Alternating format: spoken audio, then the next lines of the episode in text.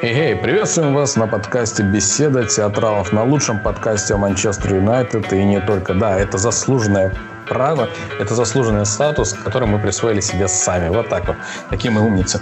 А, сегодня, как и всегда, у нас а, в студии, в нашей импровизированной студии есть гости. И поверьте мне, вам будет очень интересно послушать ну, гость я сказал громко, да, у нас гость. Вот, вам будет его интересно послушать, но перед тем, как начать подкаст, э, я бы хотел попросить вас э, не забывать про то, что у нас есть куча, множество социальных сетей. Э, собственно говоря, у нас есть YouTube, у нас есть ВКонтакте. И главное, у нас есть Patreon, перейдя на который вы можете поддержать нас, друзья. Это очень важно э, с точки зрения развития, ну, как минимум, подкаста «Беседы театралов». Вот. Э, также, друзья, если вы интересуетесь российской футбольной премьер-лигой, то мы можем порекомендовать вам послушать подкаст «Не свадьба Мкунку». Тоже будет ссылочка в описании. Привет, это абсолютно легальная «Не свадьба Мукунку». Вы думали, что такое можно только сливать, но мы выпускаем это сами. Александр Дорский из Петербурга, Глеб Чернявский из Москвы. Глеб, доброе утро, хотя какое же оно доброе, ведь отрыв от «Зенита» и от ЦСКА у «Спартака» растет. Саш, ну, по твоему внешнему виду видно, что ты отмечал э, всю эту ночь этот растущий отрыв. «Не свадьба Мукунку» вы можете послушать на всех платформах, где есть подкасты, на YouTube-канале Sports on Air, в Apple подкастах и везде, везде, везде. Обязательно пишите комментарии, ставьте звездочки, ставьте лайки и, естественно, не забудьте зайти на sports.ru, чтобы посмотреть, какую Глеб Чернявский подводку сделал для этого выпуска, потому что это еще один а, челлендж, связанный с нашим подкастом.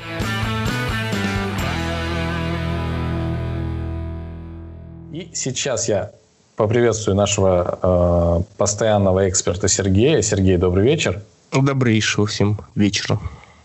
И сейчас, я еще раз повторюсь, я поприветствую нашего гостя. Uh, у нас в гостях сегодня гуру аналитики uh, Никита Ващухин. Добрый вечер, Никита. Добрый вечер всем. Uh, вы вполне возможно знаете Никиту, он у нас уже бывал в подкастах, и в принципе Никита достаточно известный человек в футбольной теме. Ссылочки на него будут в описании, вы можете это сделать ВКонтакте, вы можете сделать это в Твиттере, вы можете сделать это и в других социальных сетях. Как я уже сказал, ссылочки обязательно будут в описании. Так, не будем долго разговаривать. Э, сегодня у нас много тем будет вокруг Сушера и того, что он творит. И, наверное, начнем э, с интересной темы. Смотри, э, этот вопрос нам прислал наш хороший, добрый друг Алексей Хорошилов, которого вы тоже все знаете. Вот, привет тебе, Алексей. Ждем тебя в следующих подкастах. Итак, вопрос звучит следующим образом. А, если сейчас в мире команда, а, где есть именно позиционная атака, и эта позиционная атака очень хорошо поставлена. Это первая часть вопроса. Ну и вторая часть вопроса, э, скорее утверждение. Сейчас прослеживается тренд на прессинг, контрпрессинг и перехват мяча как можно быстрее. Э, насколько это хорошо и насколько это нужно? То это, это, это тебе еще добавляет коммерческой привлекательности. То есть, наверное, в идеале э, руководители клуба видят э, э, как, как бы такую картинку, что Манчестер борется за титул и при этом делает это в стиле игры, который, э, который приятен для зрителя. Вот, соответственно, э, здесь тогда уже вопрос, э, что требует главный тренер от, э, от команды, как он видит, каким образом он может э, этих целей, которые перед ним ставят, э, как он их может добиваться. То есть мы так не можем судить что мы хотели бы видеть от команды. То есть, потому что ну, люди же хотят видеть разное. То есть, в конечном счете, ответственность несут те, кто принимает решения.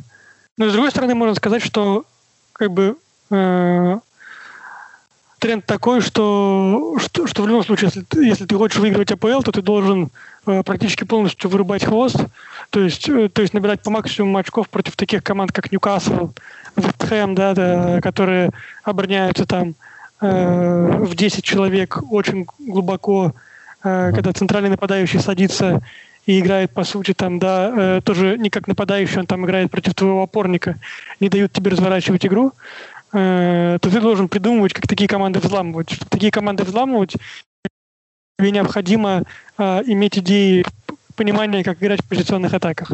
Соответственно, для того, чтобы играть в позиционную атаку и не пропускать при этом быстрые атаки, ты должен э, иметь понимание, как э, эти быстрые атаки э, как эти быстрые атаки пресекать после собственной потери. Вот. Э, ну, соответственно, исходя из этого, наверное, логично сказать, что да, э, что команде нужны эти нюансы, ну, нужны эти аспекты, потому что там все топ-команды, которые мы видим на, выс- на, на высоком уровне, да, там в, в поздних стадиях Лиги uh-huh. Чемпионов, они к этому стремятся. И там даже Атлетика Мадрид, они там в последние годы э, очень много сделали в сторону того, чтобы э, иметь идеи, как владеть мячом, то есть э, и они под это уже набирают состав, то есть э, э, Раз мы так. начали говорить про контрпрессинг, я просто немножечко вперед забегу. Mm-hmm. На самом деле этот вопрос должен быть чуть позднее задан, но тем не менее, чтобы не уходить далеко от темы контрпрессинга и, в принципе, прессинга. Во что сейчас играет Слушер? То есть это прессинг, это контрпрессинг. Вообще, на твой взгляд, что происходит с командой, когда она теряет мяч? Э, ну, когда, э, э, когда команда теряет мяч, они так или иначе все равно стремятся, ну, по крайней мере, застопорить, застопорить быструю атаку соперника, потому что ну, это, это в любом случае необходимый элемент. Uh-huh. То есть другой вопрос, но насколько успешно у них это получается. То есть относительно топ-клубов как бы э, лиги, то есть относительно Ливерпуля и Сити, э, ну, Ман Юнайтед сильно уступает. То есть я могу, например, сказать, что там э, эффективность контрпрессинга да, можно измерить, э, измерить доли владений, э, которые команда себе возвращает там, в следующие 10 секунд после потери. Да? Если там у Ливерпуля это 26%, у Сити 25%, да, то у Манчестера это 20%. Гемптон Манчестер обгоняет в этом аспекте. То есть Манчестер здесь находится ближе там, к Кристал Пэласу и Брайтону, чем к топовым командам. То есть а, и, да. и можно сказать, что у Манчестера э, на должном уровне пока не получается контролировать контратаки соперника. Э, точнее, не, не, не контратаки, а ситуации с переходами, да. Угу. Но при этом э, опять же, под опущенным ударом после контратак там ситуация не настолько плохая, то есть Э, то есть Юнайтед там наступает все равно и Сити, и Челси, но при этом, например, они допускают меньше ударов после контратак, чем Ливерпуль. Uh-huh. Ну, незначительно, но меньше. То есть, знаешь, можно сказать, что Манчестер не так хорош, потому чтобы сразу э, себе возвращать владение после потери, но достаточно хорош, чтобы успевать э, атаку застопорить, да, и чтобы быстрая атака соперника перешла как минимум в позиционную, да, то есть с быстрых атак соперника Манчестер не, не Манчестер Юнайтед не допускает э, не допускает много моментов, да, то есть одна, все равно, одна из лучших команд в лиге по обороне после контратак. Хорошо. Э, тогда смотри, э, опять-таки продолжаем. Все, все никак не уйдем от этого вопроса. Mm-hmm. Вин... Кто, кто, кто виноват в том, что Манчестер Юнайтед э, не может играть в нормальный прессинг? То есть он отстает от того же самого, как ты сказал, Ливерпуля и всех, и, э, тех других команд. Ну, допустим, очень популярное мнение, э, что проблема кроется в не самой высокой, скорее достаточно низкой скорости Магуайра, э, в не очень хорошей игре э, нашего любимого паука э, Аарона Вамбисаки в нападении и, э, опять-таки, уже с другого края в не очень хорошей игре Люка Шоу. Э, действительно ли их можно считать козлами отпущения и говорить, что да, вот из-за этих ребят мы как бы в прессинг нормально играть не можем. Либо в целом вся команда не доигрывает, и тренер не может поставить правильную установку, не может настроить команду на правильный лад и запустить этот механизм. Ну, я думаю, что пока, как бы, опять же, во-первых, э, тут тренер работает не так долго, как, э, как, как, работает тренер, как работают тренеры в двух вышеперечисленных командах. Угу, да, да, да. Это первый момент. Второй момент, э, э, он, он, он, он связан с тем, что ну, он как бы ну, ну нельзя напрямую говорить, э, что, что виноват Магуайр. Как бы можно было бы говорить про Магуайра, если бы э, в ситуациях там с переходами из атаки в оборону Манчестера, там в каждом, в каждом матче был бы там по несколько передач за спину, и соперник бы один на один выходил. Но если вы посмотрите, то как бы у Манчестера, ну, Манчестер не допускает большого числа выходов один на один, и чтобы это было регулярно по вине Магуайра, то есть такого нету. А, и опять же, по, по, по высоте средней оборонительной линии Манчестер э, на одном уровне находится с Челси, то есть уступает, опять же, только Сити и Ливерпулю. То есть нельзя сказать, что у Манчестера там какая-то очень низкая оборонительная линия. То есть, да, есть Сити, э, который обороняется очень высоко, есть Ливерпуль, который там чуть пониже, э, но при этом как бы Манчестер Юнайтед, Челси и Саутгемптон – это вот три команды, которые э, ну, я, я говорю про прошлый сезон, да, на котором uh-huh, чуть да. более большая выборка, то есть там в этом сезоне еще Лиз, Лиза добавился. А, вот. То есть это, это команда, которая обороняется достаточно высоко.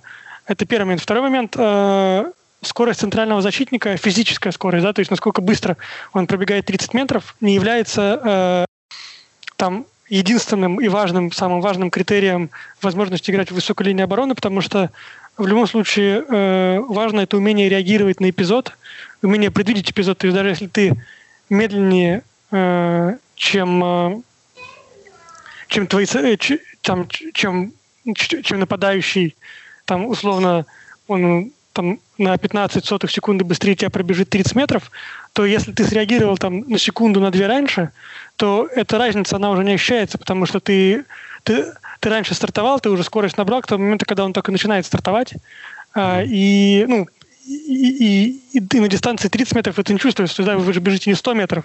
То есть в футболе э, сильно недооценивается почему-то, ну вот в медиа там, да, и, ну и даже где-то у профессионалов влияние э, когнитивных способностей, то есть умение предвидеть ситуацию, умение вовремя среагировать. То есть вот, например, э, Пуйоль, вы там, помните, наверное, Барселону, э, да. великую Барселону Гвардиолы, был ли Пуйоль быстрым защитником? То есть с, с кем ты не поговоришь из тех, кто испанцы, они, ну, люди говорят, что Пуйоль был черепахой на самом деле. И, и, и можно на Ютубе найти э, регулярные моменты, где просто, где ему приходилось уже бежать, э, где он не, не успевал ситуацию прочитать и начать отступать раньше, включаться в эпизод раньше, он проигрывает по скорости. Но почему он э, мог играть регулярно 50 метров за спиной? Потому что он читал ситуацию, он очень быстро реагировал. То есть и из-за этого какие-то его недостатки в скорости, они не были видны.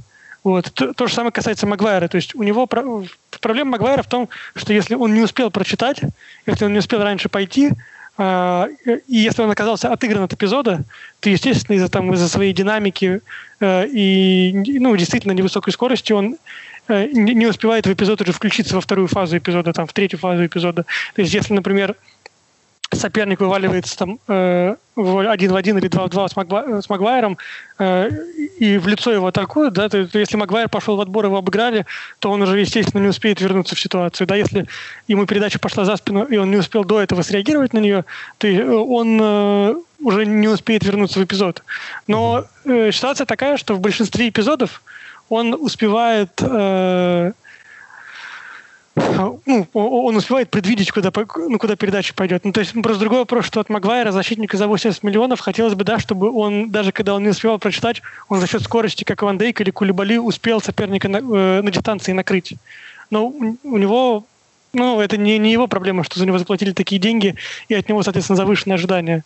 То есть все равно с, с, с приходом Магуайра э, у Манчестера более-менее защита стабилизировалась. То есть он в прошлом сезоне сыграл все матчи в премьер-лиге, по-моему, и, да. э, ну, и, и там и по допущенным expected goals, и в целом там по пропущенным голам у Манчестер Юнайтед одна из лучших линий защиты в лиге вообще. То есть э, Манчестер допустил меньше XG там, чем Сити, чем Ливерпуль. То есть меньше, чем Манчестер допустил только Вулверхэмптон, который в пять защитников очень много обороняется всей командой. Да, то есть а Манчестер все равно гораздо больше времени с мячом проводит, больше времени обороняется против контратак. То есть как бы проблема Магуайра, она немного...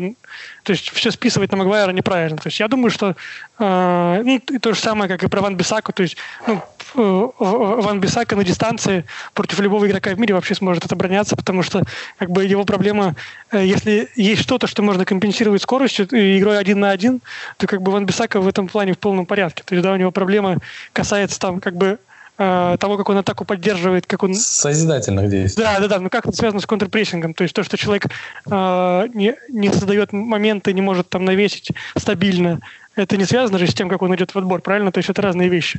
То есть да, у него есть оборонительные проблемы, например, которые нельзя компенсировать скоростью, например, да, когда мяч условно на фланге левом, соперник, ну, а, а Бисака справа обороняется, да, я имею в виду.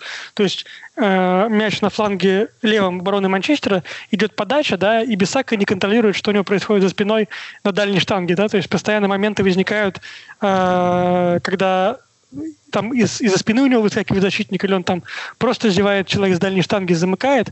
То есть здесь, да, здесь там вопрос одного-двух шагов, то есть скорость ты здесь это не компенсируешь, такие позиционные ошибки. Uh-huh. Вот. А, я думаю, что вот проблема того, что, во-первых, опять же, Манчестер не должен обязательно контрпрессинговать по числам да, лучше, чем э, Сити. То есть это же все равно вопрос концепции тренера. То есть, может быть, тренер считает, что окей, часть вот этих ситуаций, которые мы не вернем себе владение в эти 10 секунд, мы лучше вернемся всей команды быстро за линию мяча и не допустим контратаки, да, то есть может быть такая философия. Uh-huh. А, то есть, э, опять же, все сводится к, э, к тому, как тренер видит, а, как нужно создавать моменты, то есть э, что для, что для команды первично, первостепенно в в ситуациях из перехода из атаки в оборону. Они хотят создавать моменты во встречных атаках, или они хотят больше не допускать атаки на свои ворота. То есть в этом плане э, Манчестер мало пропускает контратак, мало допускает контратак. Поэтому я не могу сказать, что это прям какая-то капитальная проблема. Угу. То есть вполне возможно, что нам даже не нужен этот прессинг, по сути. Не, нельзя сказать, что он не нужен. То есть, Манчестер, э, Манчестер регулярно прессингует, то есть в больших матчах, когда... Нет, нет, нет я, я к тому, что на том уровне, в котором он э, есть в Ливерпуле и в Сити. Да, ну как бы, ну, ну, ну можно просто в, в рамках как бы вот того же количества ситуаций просто оттачивать uh-huh. лучше э, оттачивать ситуации, когда ты в него выступаешь. То есть это, это не, э, не обязательно э, играть в том стиле, в котором играет там Ливерпуль и Сити. Понятно, что это модно, э, и что там на это хотят смотреть, так удобнее доминировать, наверное, в матчах. Но э, не обязательно, то есть если команда не играет в стиле, как играет Ливерпуль и Сити, ну, я имею в виду глобально, да, потому что они там uh-huh. в нюансах, они различаются, но, но глобально там они плюс-минус к одному и тому же стремятся, то, то нельзя команду за это ругать, потому что в, как бы важно понимать, что хочет тренер, то есть нельзя заставлять тренера, чтобы он копировал Гвардиолу, то есть это неправильно. То есть он, uh-huh. у него есть э, свое видение игры, как бы он пытается его как-то воплотить. Я, я понял тебя, Никита. Э, прежде чем перейти к следующему вопросу, я сделаю небольшое отступление, э, тем самым дам, дам передохнуть Никите, потому что очень э, большую важную, интересную информацию нам передает он. Ребята, подписывайтесь в первую очередь на паблик Никиты. Я думаю, большинство из вас знают это блокнот. Также есть твиттер у Никиты. Обязательно подписывайтесь. Если вы хотите почитать и посмотреть мысли непосредственно от самого Никиты, то там вот э, о тактике, о статистике, все-все-все, и очень много, и много интересного.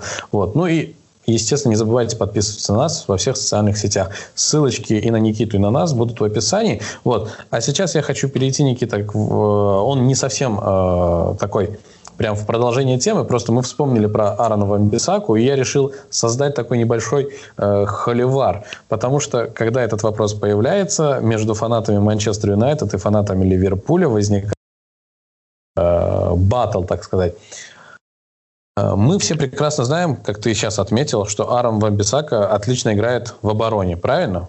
Правильно. Ну, э, больше это касается ситуации там один на один, но... Да, один на один. Но... Меньше позиционных но в целом, да, как бы, что касается да. того, чтобы, чтобы закрыть свой фланг, там как бы особо именно в обороне там особо нет вопросов, да. И мы прекрасно знаем, что в обороне не очень хорош э, тренд, угу. который, который играет за Ливерпуль. Вопрос сейчас такой вот на миллион, потому что э, относительно недавно э, Гаррет Саутгейт, главный тренер э, сборной Англии, когда у него спросили, а почему же ты не вызываешь вам Бисаку, он сказал, что у меня есть тренд, э, у меня есть Джеймс, если я не ошибаюсь. Джеймс, да? Угу. Да. И Челси, да? А? Угу. Да, да, да, да, да. Джеймс. И э, как бы у меня с этой позиции все замечательно. И они лучшие защитники, чем э, условно Аарон Вамбисака. У меня такой вопрос. Э, вообще, действительно ли это так? То есть э, мы все прекрасно знаем, что Гаррет Саутгейт не показывает тех результатов, которые должен был показывать с такой мощная команда. Не будем скрывать, что за последние несколько лет нынешний состав сборной Англии очень мощ, мощный. Вот, и достаточно много перспективных игроков за бортом остается команда. Ну, если так я не ошибаюсь, э, он в, полуф... Э, в полуфинале чемпионата мира играл команда. То есть нельзя сказать, что команда без результата, нет? Ну, давай так, будем говорить, что результат для нас это какая-нибудь чашечка. Нет, ну это вот. не так ну, хотя, просто. Это не так Х- хотя бы финал, хотя бы проигранный финал. Э, потому что, ну, заждались. Ну, мы сейчас не про это абсолютно. Сейчас угу. разговор именно про то, действительно ли правильно делает тренер, что игнорит э, Вамбисаку и в первую очередь ставит в приоритет э, Трента. Хотя, на мой взгляд, Трент уже давно не защитник, он больше полузащитник, Венгер. Нет? Ну, в Ливерпуле он играет, конечно, крайнего защитника, то есть просто другой вопрос, какое огромное влияние он на игру Ливерпуля оказывает. То есть, э, если говорить про сборную Англии, то, э, то во-первых, э, если ну, я, я давно не видел сборную Англии, uh-huh. вот, но, насколько я помню, они играют в три центральных защитника, да, соответственно, от э, вингбеков, то есть да, игроков, которые закрывают бровки, uh-huh. э, в, в этой схеме, ну, от них требуется качество передачи и умение атаковать, потому что э, то, что большое количество подач, они играют в широкой позиции, то есть и качество передачи, которое может дать Трент, и которое может дать, кстати, Джеймс, то есть это игрок очень э, классный. Э, и, наверное, более, он более сбалансированный, чем Тренд. То есть он отлично там переключается назад. То есть он, он лучше играет в отборе, чем Тренд. Вот. Э, ну, уступает ему в качестве передачи, но не сказать, что прям значительно уступает. Uh-huh. Э, вот. Поэтому я думаю, что если говорить про выбор Саутгейта, то, опять же, э, сборная команда э, страны – это не символическая сборная чемпионата. То есть сборная команда страны, это, и особенно вот вы ставите перед ней там какие-то задачи, что они должны э, выигрывать титулы. Нет, мы, не ста- мы, мы не ставим задачи, просто я скажу так, да, я болею за Манчестер Юнайтед, и на уровне сборных я всегда болел за сборную ну, да, Англии. То есть, да. а, то есть задача, задача Гаррета Саутгейта, как главного тренера первой, первой команды, побеждать. Э, и как бы он, он видит э, стиль игры, который э, лучше всего подходит как бы с его точки зрения для решения, для решения задачи выигрывать э, в турнирах. Uh-huh. Вот. А это, это его стиль игры кроется там в контроле мяча и, и в игре э, с тремя центральными защитниками, но не оборонительный вариант этой схемы, да, то есть там, по-моему, Кайл Уокер играет правого центрального защитника, uh-huh. а, э, то есть они много держат мяч, они там пытаются коротко начинать от ворот и так далее, и так далее. А, и для этого стиля игры ему лучше подходит, а, соответственно, тренд и Джеймс как его сменщик, потому что Дж, Джеймс как бы тоже обладает очень качественной передачей, умеет наведи, там, наведение мяч протащить, э, тоже там обыграть один в один, с него хороший возврат. Соответственно, э, и он не видит ситуации, в которой бы ему мог понадобиться Ван Бисака в сборной. То есть он не видит ситуации, когда бы он, например, э, перешел на более оборонительный вариант. Потому что он там против любого соперника, он думает, что он будет играть в таком стиле. Соответственно, ему просто нет смысла вызывать Ван Бисаку. Это, не, это не, как бы он не говорит о том, что Ван Бисака слабый защитник. Он говорит о том, что Потому что Ван Бисака в игре именно что требуется от крайнего защитника в обороне, он посильнее будет, чем Трент, посильнее, чем Джеймс, но а, он говорит, что, э, что Ван Бисака слабее этих двоих на э, этой позиции для моего футбола. Uh-huh. То есть э, это хороший игрок, но не для нашей команды. То есть э, вот и все. То есть э, он видит э, вот э, свой стиль игры и видит здесь Трента, который отлично, э, отличное качество передачи, э, и Джеймса. Угу. Все. Я, я, я, в принципе, понял тебя, э, Никита. Думаю, наши слушатели Слушай, тоже. у меня такой прямой вопрос возник а, сразу к Магуайру. По Магуайру. Слушай, Никит, такой вопрос. А кто вообще в чистую лучший Магуайр, либо же One Day. И вот такой вот сразу же встречный вопрос. Насколько хорош в паре с Магуайром Виктор Линделев или же все-таки лучше подобрать альтернативу получше, нежели Хорошо. Виктор? И, и я дополню еще вопрос Сергея, просто буквально. Э, стоит, стоил ли и стоит ли Магуайр 80 миллионов? Потому что очень много ну, этого тоже... этот вопрос, мне кажется... Ну, есть, есть, естественно, мы, мы не финансисты, но тем не менее. Нет, а ну, ты... мне, как бы, если смотреть на рынок, то, ну, мне ну, то кажется, что за Магуайра, конечно, перепла... за Магуайра переплатили относительно того, как бы, сколько он реально стоит.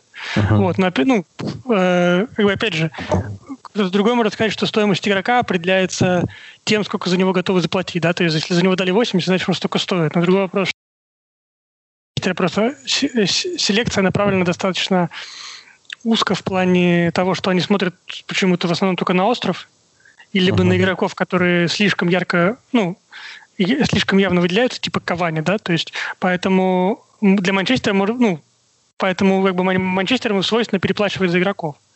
А, ну, двух мнений там, понятно, я не знаю, как, как сейчас Ван Дейк вернется после травмы, вот, но до травмы, конечно, Ван Дейк значительно превосходит Магуайра во всех э,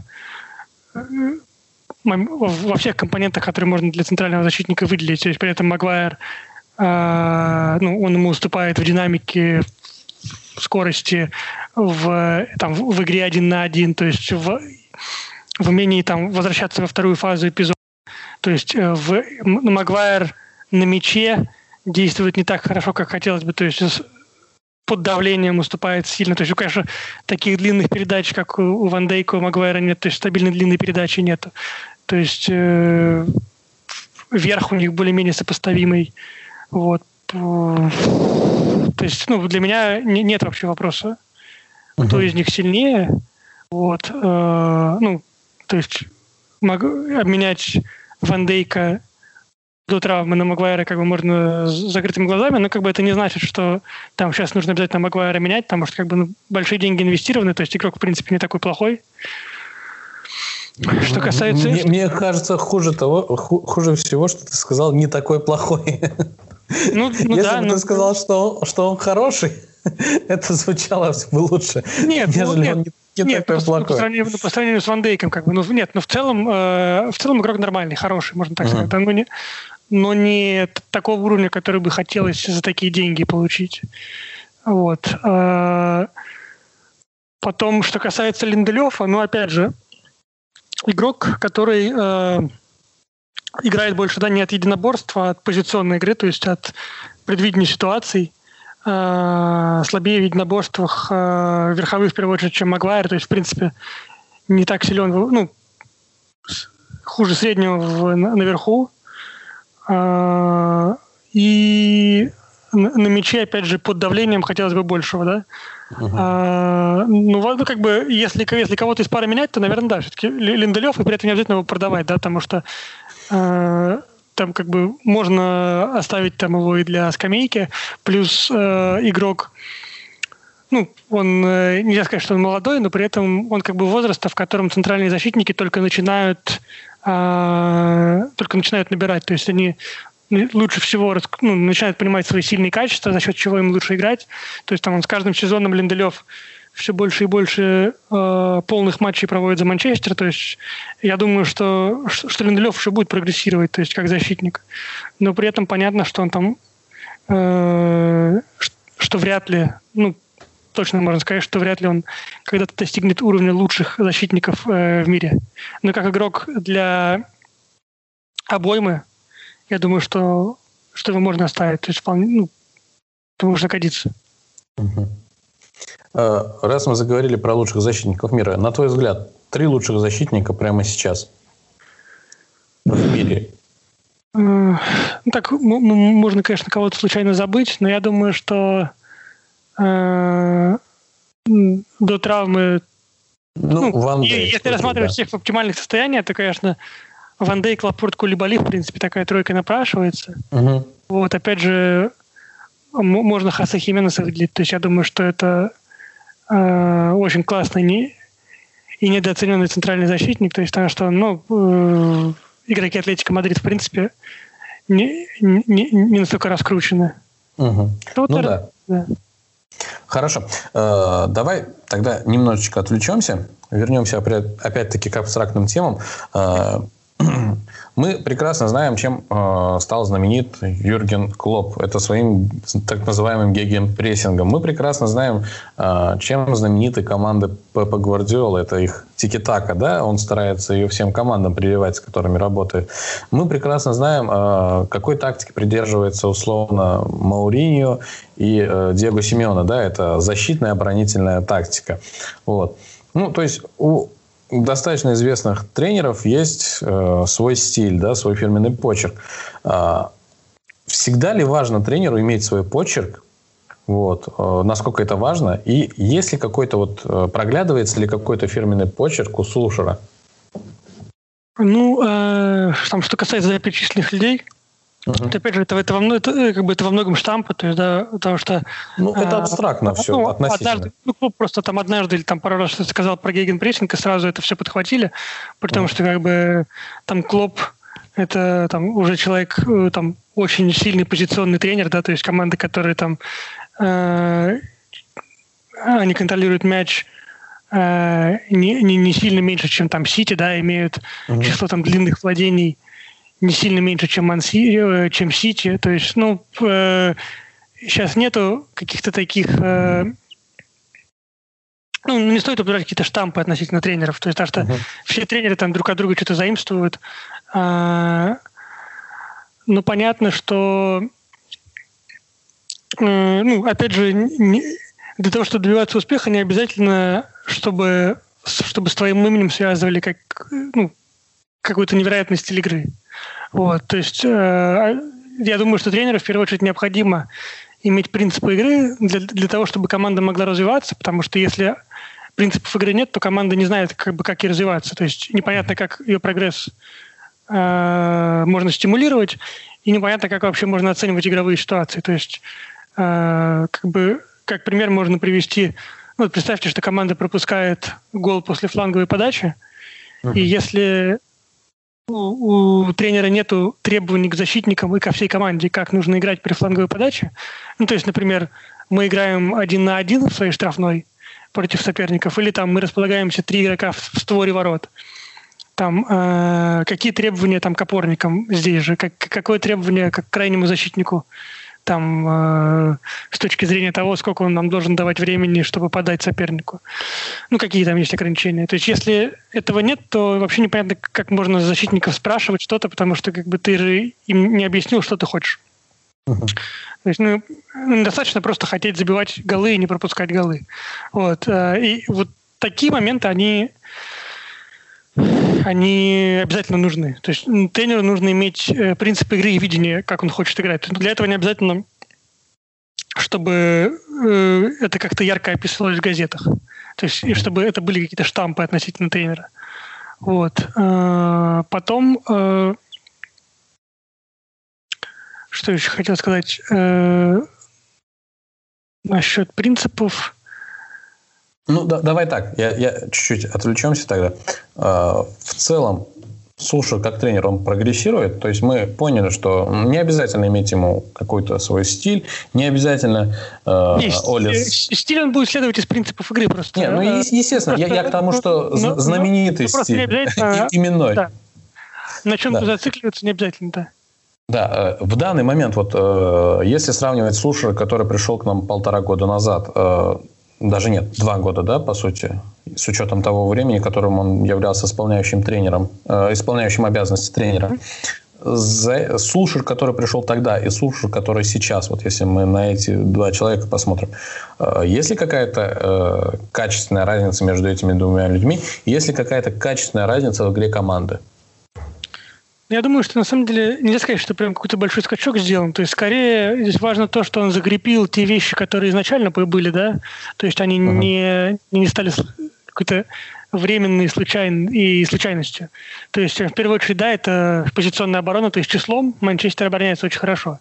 Uh-huh. А, когда позиционная оборона, а, она хорошо отлажена. Это первый момент. Второй момент – это переход из обороны в атаку, то есть он явно налажен. То есть то, что сразу в первых матчах прослеживалось, когда он э, совместил Решфорда, Марсиаля и Пакба вот тогда еще давно, и сразу удавалось влетать в контратаки.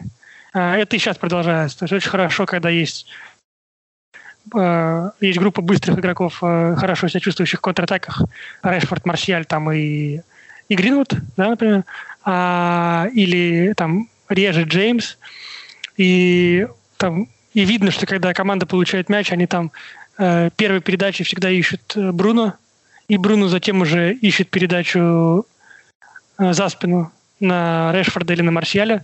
То есть, ну, это не, не случайно, да, то есть есть указание явно, что мы первой передачи ищем Бруно, э, и Бруно дальше уже ищет, э, соответственно, а Марсиаль и Решфорд разбегаются, да, то есть, опять же, в контратаке важно бежать не в одну зону, а бежать в разные зоны, чтобы у Бруно было возможность убирать, куда отдать. То есть, э, это тоже налажено, то есть, и Манчестер э, лидирует в чемпионате Англии, ну, я беру, опять же, с прошлым сезоном, да, по числу ударов э, за матч э, после контратака. То есть, это говорит о том, что при том, что эта команда много очень... Ну, команда не является ярко выраженной атакующей, да, то есть там условно по владению мячом там это, наверное, пятая, это пятая команда там в Англии, да, э, там, ну, скажем, четвертая, пятая, шестая, вот где-то так.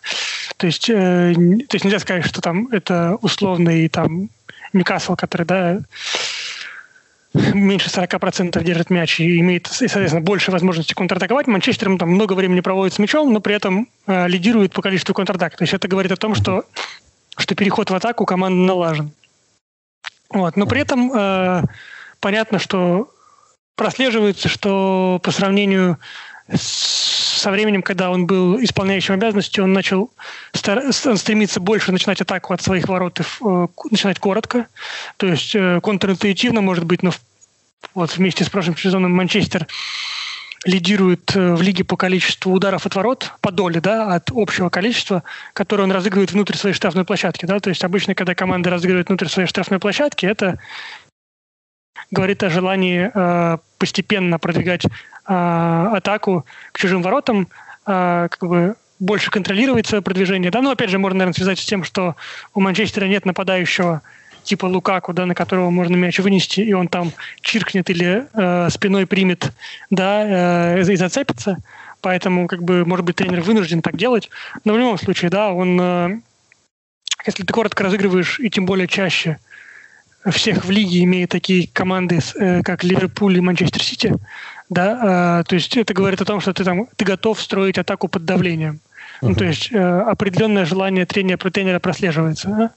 То есть и при этом даже если мы возьмем уже передачу с игры, да, передачи, которые начинаются там в радиусе 30-40 метров от своих ворот, Манчестер, да, э, входит там в число команд, которые реже всех используют длинные передачи из этих зон. То есть, опять же, э, можно сказать что то же самое, что и в, там, в предыдущем абзаце, да, про э, отсутствие большого нападающего, э, но как бы, ну и желание, наверное, э, опять же, более контролируемо продвигать мяч вперед, оно прослеживается. Uh-huh. Вот. Но при этом э, те проблемы, которые возникают э, против закрывшегося соперника, да, уже там в последних 40 метрах поля, э, пока они решаются с трудом, потому что Манчестер э, плохо доводит длинные владения до качественных ударов, то есть Сити, Ливерпуль и Челси это делают значительно лучше. Uh-huh. То есть среднее качество удара у Манчестера э, самое низкое среди всех э, топ, топ-команд в лиге. То есть это говорит о том, что именно среднее качество удара в длинных владениях.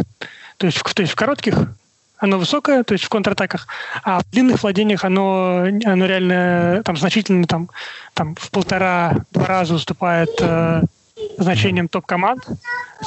И, соответственно, когда у команды э, среднее качество удара в, в длинных атаках низкое, это может как бы э, может напрямую служить индикатором того, что нету э, поставленных механизмов э, в, там, в создании качественных моментов, там команда часто называется на, на, на дальние удары.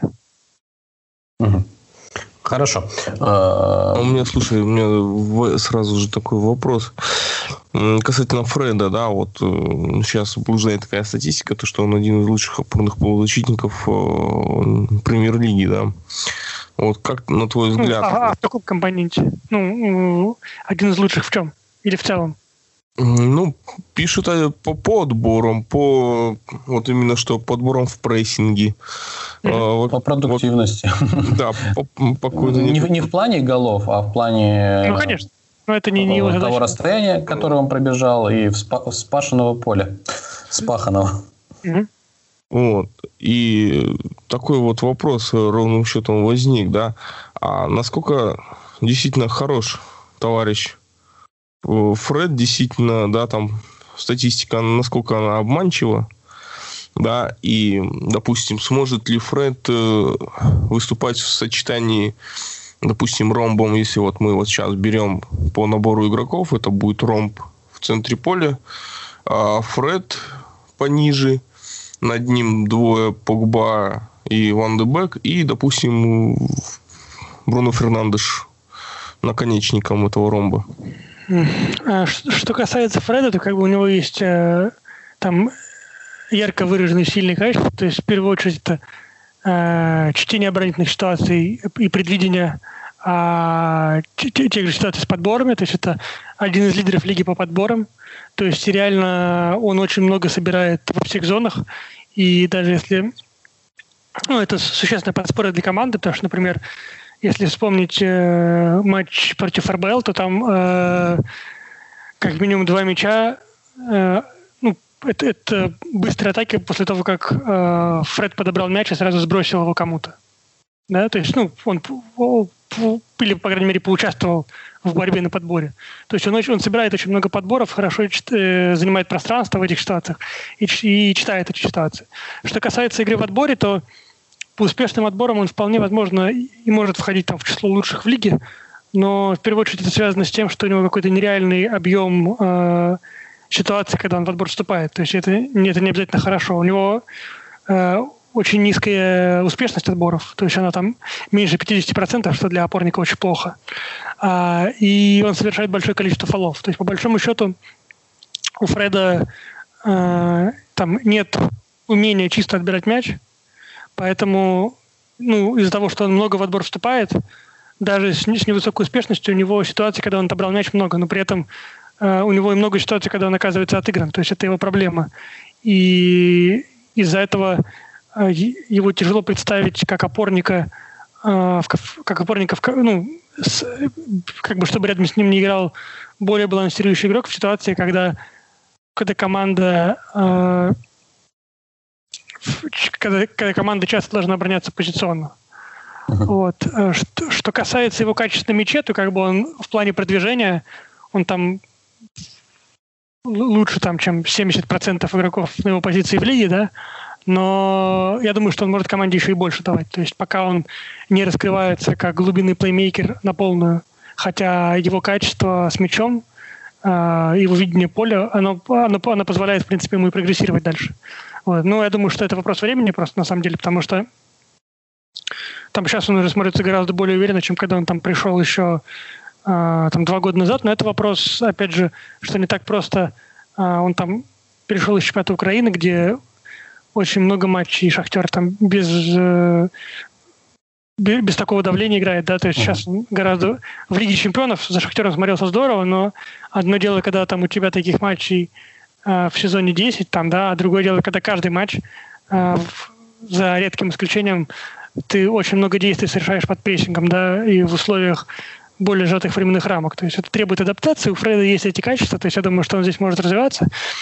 Вопрос э, ромба, вот ромб, который как нарисован, как был озвучен, я думаю, что это нереально, потому что э, не позволяет использовать лучшие качества того же Вандебека, потому что э, он не должен играть э, ну, в позиции такого восьмого номера, то есть для него это слишком глубоко. Если над ним будет еще два нападающих и десятка, то есть для него это очень глубоко.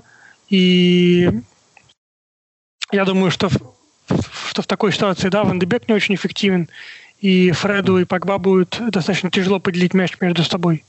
То есть э, я думаю, что э, в любом случае кого-то придется продавать, потому что одновременно использовать всех четверых сложно, а кого-то держать на скамейке не очень рационально. Плюс э, в целом Ван Дебек э, не очень э, это не такой игрок, который там, да, можно его выпустить на 15 минут и ждать от него, что он будет делать результат в виде замены. То есть это игрок, вокруг которого нужно строить систему игры. То есть если этот игрок был взят согласие тренера, то я думаю, что так или иначе какие-то перестановки будут, а, изменения в модели игры будут, потому что ну, так того требует его качество. То есть а, как вариант, который мне видится, где Фред может сыграть единственным опорным, это если команда играет а, например, Фред опорный, и над ним два инсайда, да, Ван Дебек и Бруно. И, соответственно, э, стиль игры резко меняется в сторону того, что команда э, что команда гораздо больше прессингует и меньше времени позиционно обороняется, потому что ну, понятно, что с такой тройкой сложно много позиционно обороняться, потому что э, потому что Фред это игрок без стабильного отбора, да, и позиционно, при позиционной обороне на своей половине поля он склонен там э, и, прост, и, не, и некоторые движения соперников просматривать, да, и э, опять же, ну, один в один обороняться э, при обороне проблемы, да, это то есть не то же самое, что он э, хорошо действует на подборах, то есть это разные ситуации. Uh-huh. А если мы говорим про, про то, чтобы использовать Фреда э, ну, оптимально, чтобы он играл, если мы не играем в ультра прессингующей системе, да, то и, и имеем достаточно большое количество ситуаций, где позиционно обороняем ситуацию, это Фред рядом с каким-то опорным, да, и над ним уже а, еще какой-то атакующий игрок. То есть Фред больше как восьмой номер. То есть, собственно, как он в «Шахтере» играл. То есть, да, там рядом с ним был очень хороший балансирующий игрок для этого уровня Степаненко. Степаненко да. И э, сейчас, да, когда Фред играет, но рядом с ним э, Матич или больше Мактомина. Это, то, есть, да. то есть игрок, который балансирует, который хорош в отборе, который динамичный, который э, там за ним, если что, подстрахует пространство. То есть и с ним в паре Фред вполне себе нормально. То есть там Фред куда-то выбросился, Мактоминой пространство за ним закрыл.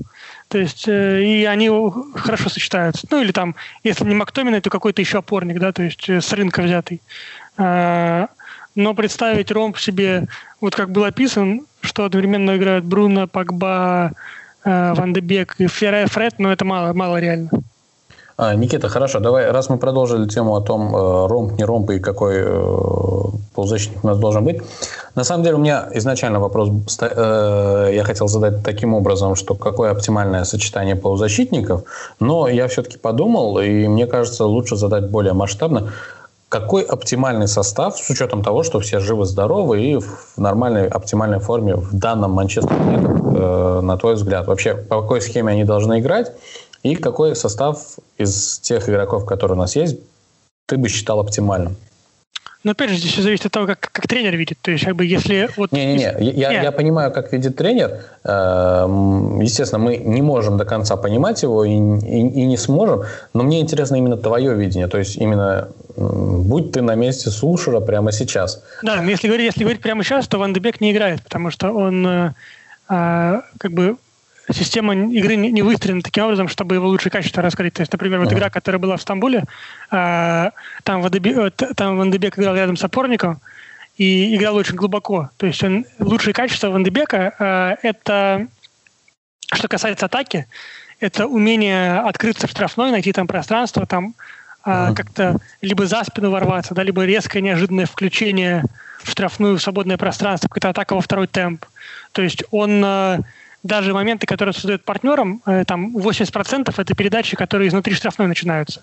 То есть уже когда он получил передачу и внутри штрафной на каком-то пространстве там и, и нашел вариант для неожиданной передачи, то есть а условно Бруно, да, 80% моментов для партнеров создает передачами из-за штрафной, да, то есть это какие-то проникающие за спину забросы, то есть это совсем другая структура передач. Соответственно, и чтобы Ван Дебека лучше использовать качество, он должен, э, должна быть выстроена система, когда э, там вот именно на, наигранной ситуации, когда он, когда он врывается из глубины в пространство, его там, может быть, даже и Бруно, и Фред ищут этими передачами, и он там уже либо сам завершает, да, у него много таких голов за Аякс, либо, э, либо кому-то там сбрасывает, да. А, но когда это не наиграно, Ван Дебек инородным телом является. То есть, э, как бы, да, он хороший игрок, но, но не для этой системы. То есть, к сожалению, в современном футболе недостаточно, чтобы игрок был просто хорошим, да, он должен быть... Стру... Если это не игрок, который делает результат там просто за счет... Э, ну, вот, условно, Бруно в любой команде может делать результат.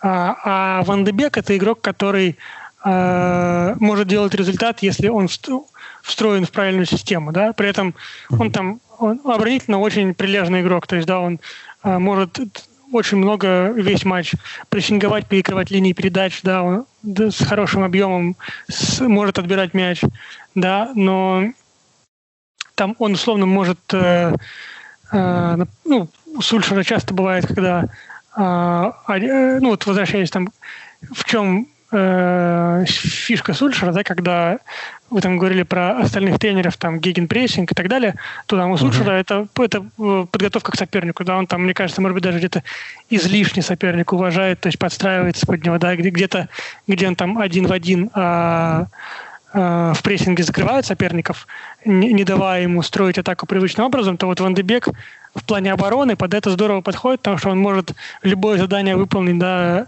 там и против опорника сыграть, там против восьмого сыграть. Uh-huh и на, и на, и на защитника выдвигаться. То есть э, он в Аяксе это показывал. Но если мы говорим, вот как бы есть набор футболистов, как сейчас, то как бы если ты его поставишь, вот ты просто скажешь играй, то как бы нету, он не будет свои лучшие качества проявлять. Поэтому как бы то, как есть сейчас, оптимально, наверное, это ну, четверка защитников, понятно, без, без изменений. Потом Мактомина я повыше, чем матч рейтингую за, счет динамики покрытия пространства. То есть Матич там, к сожалению, многие ситуации не доигрывает, просто не, добегает за в зоны, которые он должен добегать, то есть э, перед защитниками. Не всегда доигрывает в, в какие-то включения из глубины, то есть здесь я Мактомина ставлю выше, хотя с мячом Матичи поинтереснее, ну, как бы для того, чтобы с мячом что-то быть, да, у нас Фред есть. То есть Фред, Мактомин и опорная зона, Э, над, э, над ними Бруно как под нападающим, э, слева Решфорд, справа Гринвуд и нападающий Марсиаль. То есть так, вот так. Окей. Хорошо, ты пролетел мимо одной очень важной позиции, mm-hmm. вокруг которой очень много споров было. Давид Дехе или Хендерсон?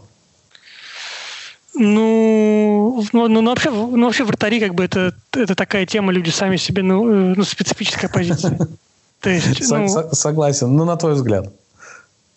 Ну, я думаю, что весь вопрос просто в том, что не находясь внутри клуба, тяжело понять, почему Дехе стал играть гораздо хуже, чем он играл э, там до последних двух сезонов, скажем так.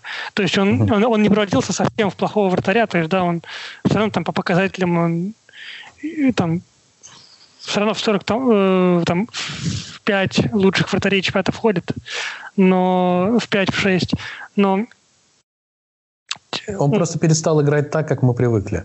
Да, ну как бы это вопрос, э, с, например, связано ли это с тем, я не знаю, поменялся ли у Манчестера в последние годы тренер вратарей, да, или методика тренировки вратарей. То есть, что если вратарь в тренировочном процессе э, там что-то поменялось, то э, он может э, и, и регрессировать там в плане игры по отражению ударов. То есть, например, ну, ну как вариант, да, э, uh-huh. сейчас и, и там игра вратарей в последние 10 лет сильно поменялась. Сейчас э, там есть дискуссии, например, на тему того, там у вратаря 80% действий э, сейчас в современном футболе это игра ногами. То есть, возможно, а при этом э, мы в тренировочном процессе 80% времени посвящаем все равно э, отражению ударов.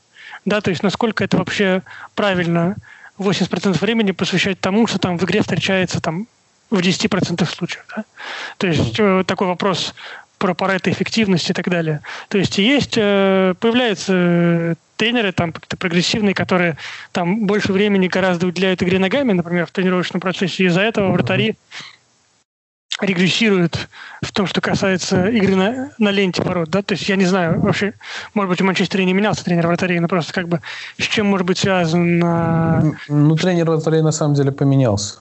Ну, вот, да, но я не говорю, что он там плохой, неплохой, я понятия не имею, как он работает. Но просто вопрос в том, что могло ли что-то поменяться в тренировочном процессе, из-за чего, условно, Дехе э, уже, ну, допускает, ну, вот, например, даже момент какие-то системные ошибки. Э, помните гол, который Заха забил э, в первом туре? Э, из-под защитника в ближний угол. И такой же момент Бернард забил в последнем туре из-под защитника в ближний угол. То есть аналогичная ситуация. То есть, э, не, ну, понятно, что там Дехия где-то не, не везде видит момент для удара, но как бы ситуации похожи, да? И то, что Хендерсон там а, в Шеффилд Юнайтед провел блистательный сезон, вопросов нет.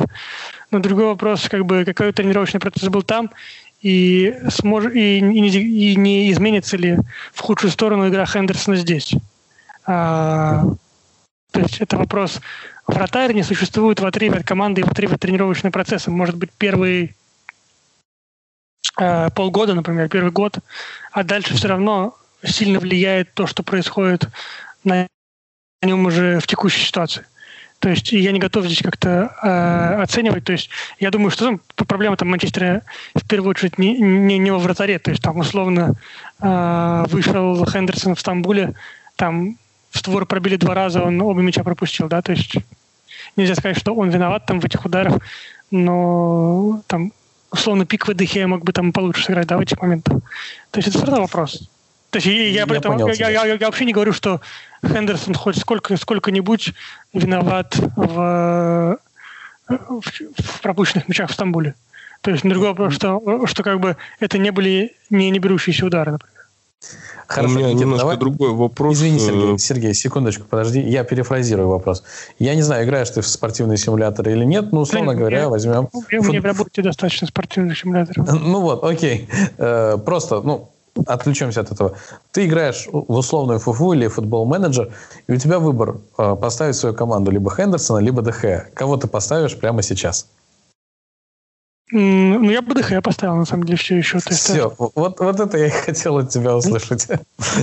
ну, в смысле, конкретное имя. Э, естественно, э, все, что ты сказал и объяснил, это очень важные моменты, которые вполне возможно раскроют глаза э, тем ну, хейтерам, либо людям, которые не до конца понимают, что происходит с ДХ. Да и, я, сам, э, я, я, сам, я же не говорю, что я понимаю, что происходит с ДХ, я сам не до конца понимаю, нет, что происходит. Э, понятное дело, что именно, что мы не понимаем, что происходит с ДХ, не понимая, что творится во внутренней кухне, э, начинаем э, вовсю, э, если мягко говорить, хаять ДХ и говорить, какой же он дно и какая же она, извините за выражение, он, извините за выражение, дырка. Вот. Хотя при этом, как я отметил, он играет э, просто не так, как мы привыкли видеть. Вот. И, как ты отметил, э, он просто... Мы просто не знаем, что там происходит. Поэтому не нам его судить. Но э, я с тобой солидарен. Прямо сейчас я бы тоже поставил ДХ. Сергей, пожалуйста. Спасибо за уделенное мне время. Всегда, пожалуйста. У меня вопрос такой. Вот тут отлично была мира тебя полемики, просто великолепная. Но у меня вопрос такой вот. Э, все-таки, Никита, ты больше, так скажем, как-то э, знаешь футбольный мир, футбольную кухню. На твой взгляд, может ли ситуация с Дехея быть связана с тем, что он не может найти взаимодействие со своими защитниками?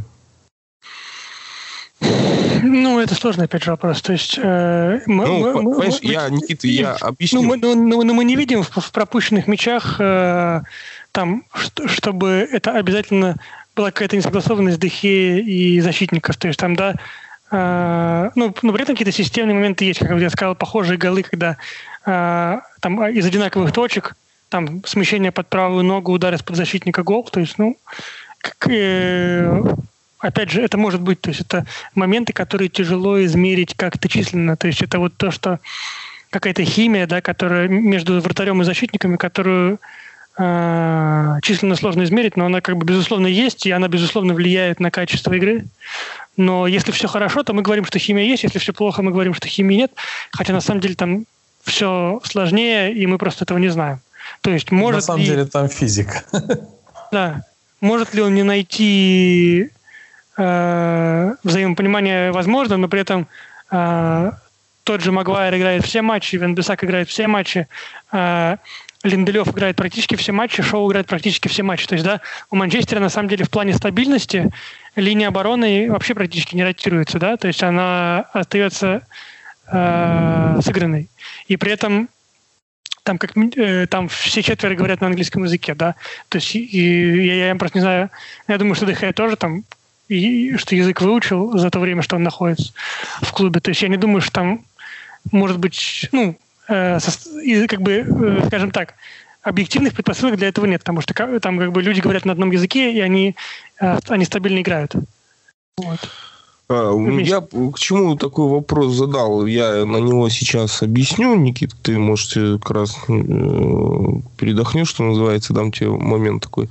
Смотрите, да, мы все знаем, насколько был, да, плох в свое время Рио Фердинанд, да, как ну, как защитник до появления, в принципе, Вандерсара и Видича в паре, э, что сделало, да, действительно, э, Фердинанда намного лучше. Это определенно... Извини, Сергей, не соглашусь по поводу Видича. То есть Фердинанд был уже отличным защитником до Видича. С, с Вандерсаром я с тобой согласен, но вот момент с Видичем Давай очень. сначала дослушаешь, а потом давай. будем друг другу комментарии делать. Вот ну, смотрите, давай, давай. Э, при всем при том, э, сам Фердинанд делал достаточное количество ошибок, пока действительно не сыгрался с Видичем, да, и у них действительно образовалась своеобразная химия, да. Сейчас же, допустим, мы видим, что Дехея, у него был, да, некий регресс, был, в принципе, и до появления Магуайра в целом. Да, конечно, по цифрам, да, Манчестер Юнайтед пропускает в том сезоне меньше, чем все остальные, но э, опять же, ошибки были именно, что, на мой субъективный взгляд, связаны с отсутствием э, некого рода химии между э, вратарем и защитниками.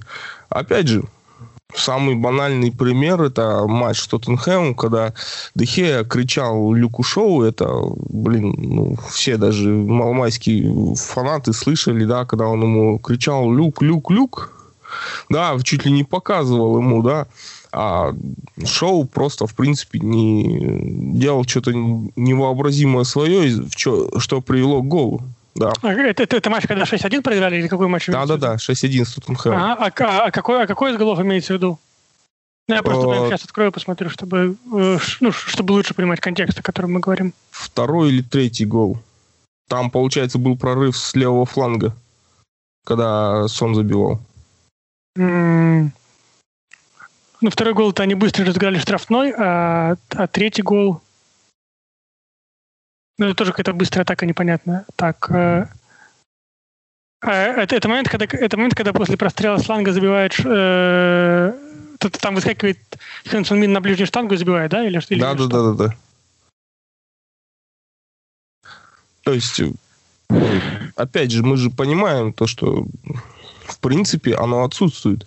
И, возможно, авторитет Магуайра, да, вот он вот есть такой вот типаж, что он дилда, и ему все по барабану, хотя, ну... Не, ну здесь, ну, здесь понятно, что в этом моменте э, Шоу как бы принимает абсолютно странное решение, да, он он, он, он идет зачем-то за Кейном, но другой вопрос, что... Ну да, и, то есть он освобождает зону, в которую Сон врывается, но другой вопрос, что, опять же, вот Матич здесь по эпизоду должен был, должен был Сона доиграть.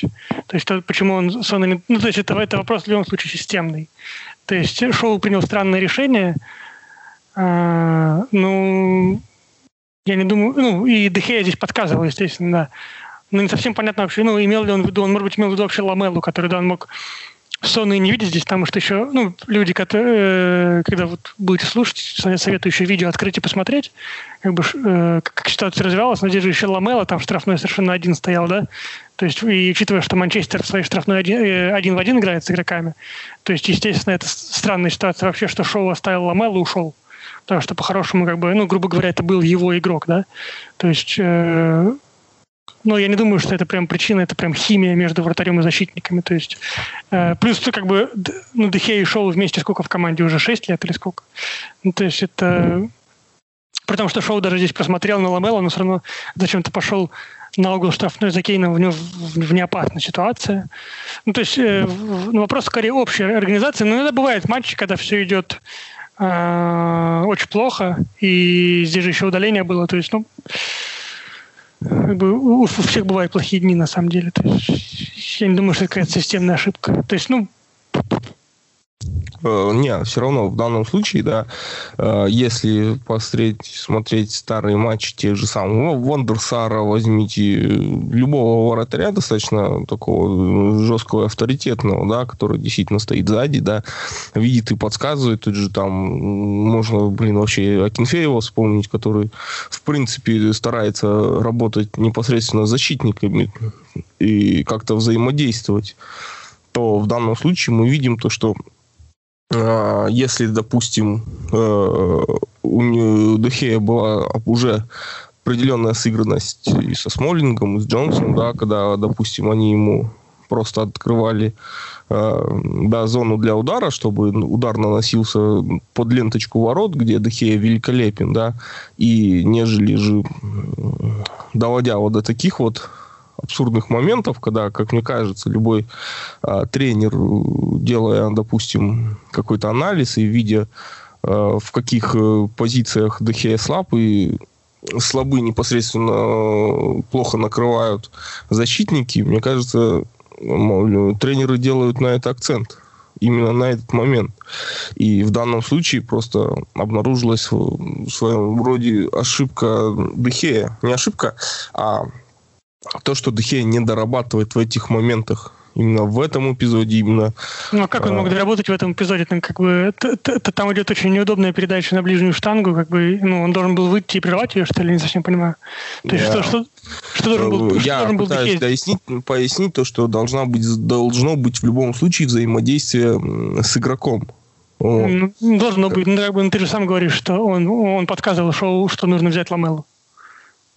А Шоу почему-то пошел э, на угол штрафной за, Кей, за Кейном, как бы, который был открыт, да, но как бы передача на которого не была бы столь, столь же опасна. То есть здесь скорее речь идет о том, почему Шоу принял такое решение, при том, что он даже э, после окрика Дехе он повернулся головой, увидел Ламело, но все равно оставил его почему-то, ну, может быть, подумал, что бои его возьмет, да, и и пошел на угол штрафной за Кейном. То есть, как бы, я не понимаю, почему именно в этом эпизоде вопрос к Дехе. То есть, что он должен был такого сделать? Не, он я должен... не за этот эпизод, я просто его в пример ставлю, Никита, ты должен понимать, что я его просто как бы, он более наглядный, да, я к чему всю эту полемику развожу, да, то есть, э, ты сам лучше меня знаешь, то, что, допустим, э, любой тренер отыгрывает ситуации, да, вот именно при обороне, да, кто кого держит, как держит, какой позиции и всякое такое, да. В данном случае неординарная ситуация. Э, как по мне, должен ее решать вратарь, который видит э, игру, что называется, со стороны, потому что это все-таки э, более сторонний, так скажем, человек со стороны, да, он, он видит ситуацию и должен как бы худо-бедно игрокам подсказывать, кто открытый, кто закрытый. Если идет Это понятно, но как бы есть э, у команды есть принципы игры в обороне, да, и, соответственно, э, они должны действовать согласно этим принципам а не, а, а не вратарь. Ну, вратарь должен что-то подсказывать, естественно. Но вратарь не является играющим главным тренером в этом плане. То есть он не, ну, он, он не должен, э, они не должны механически следовать его подсказкам. То есть э, вообще, э, как бы, ну, любой полевой игрок э, скажет, что вратари, в принципе, они, они часто любят поразговаривать, то есть они любят подсказывать. То есть если ты присутствуешь на любом товарищеском матче, там вратари часто бывает вообще не замолкают. То есть даже если команда позиционно атакует, на чужой половине поля, и вратарь там в 60 метрах находится от эпизода, то он все равно будет что-то кричать. То есть, ну так бывает. То есть, и понятно, что здесь Дехея, в принципе, наверное, показывал по делу, потому что Ламелов просто один шел на ближнюю штангу, а там потом Сон еще из глубины ворвался, и мать еще его не доиграл. Но просто другой вопрос, что как бы у команды есть принципы игры, и как бы и и, и Дехея еще вдобавок обращает внимание э, на то, что просто э, в центре штрафной стоит один, э, один, один игрок соперника. То есть и Шоу при этом все равно из зоны ближней штанги уходит э, зачем-то на угол вратарской. Э, то есть и ну, то есть я не считаю, что это проблема взаимодействия между вратарем и защитником. Я думаю, что это проблема просто интерпретации принципов игры и, и принятия решения конкретно шоу и конкретно история о том, э, что, что Матич не доиграл конвенционно в этой ситуации. То есть это, ну, я, я не думаю, что здесь как бы вообще э, там в первых трех причинах, э, почему этот гол был пропущен, можно вообще ставить э, вратаря. Ну, на мой взгляд. Ну, вообще, если по-честному уже совсем так рассматривать, тут вообще, скорее всего, системная ошибка, тупо усталость. Потому что мы знаем, как при сезонке не было, ничего не было, и тогда концентрация все равно у игроков э, теряется. Да, да не, ну, ну я, я, я, я не думаю, что можно вообще как-то говорить об усталости там на 35-й минуте в матче. А, и как бы эта ситуация в своей штрафной. Я, я, я не думаю, что здесь вообще речь может, может идти об усталости какой-то. То есть, ну, понятно, что они не, не доиграли эпизод, но как бы шоу, он бы, как бы, грубо говоря, меньше бы устал, если бы остался стоять в этой зоне, да, и, ну, и, и просто бы закрывал зону, в которую потом, в которую ворвался конденсационно. То есть, да, а, или там, ну, ну, грубо говоря, просто был бы в позиции. И вместо этого, ну, я просто предлагаю всем, так, кто слушает этот, э, этот подкаст, просто включить момент и оценить эпизод, но как бы объяснить, почему Люк Шоу, находясь в позиции в створе ворот, то есть, ну, если у них принцип играть по игрокам, он там должен сыграть с Ламелой, да, если ну, как бы нет ни, ни, ни одной ситуации, при которой э, оправдано то решение, которое сделал Шоу. Ни одной ну, я, Соответственно... Я лично вообще... Да, тут, во-первых, был вопрос и по Матичу непосредственно. Ну, ну, у Матича это системная проблема, что он из глубины не доигрывает игроков, которые врываются. То есть, чем э, в положительную сторону отключается Мактомин, да, что он просто... Э, что он динамичный, быстрый, он не выключается из таких эпизодов. То есть он, э, он бы, он бы ну, в любом случае, как бы, э, он был бы на плечах у Сона. То есть он мог бы и забил бы, конечно, но э, Матич там в момент удара от него находится там, в двух метрах, а, а Мактомин был бы на плечах у него. То есть как бы в, в этом разница. То есть это не значит, что там э, Мактомин гораздо более качественный игрок, чем Матич, там у них разные качества, но конкретно вот э, такая проблема у Матича есть, как бы она не первый сезон.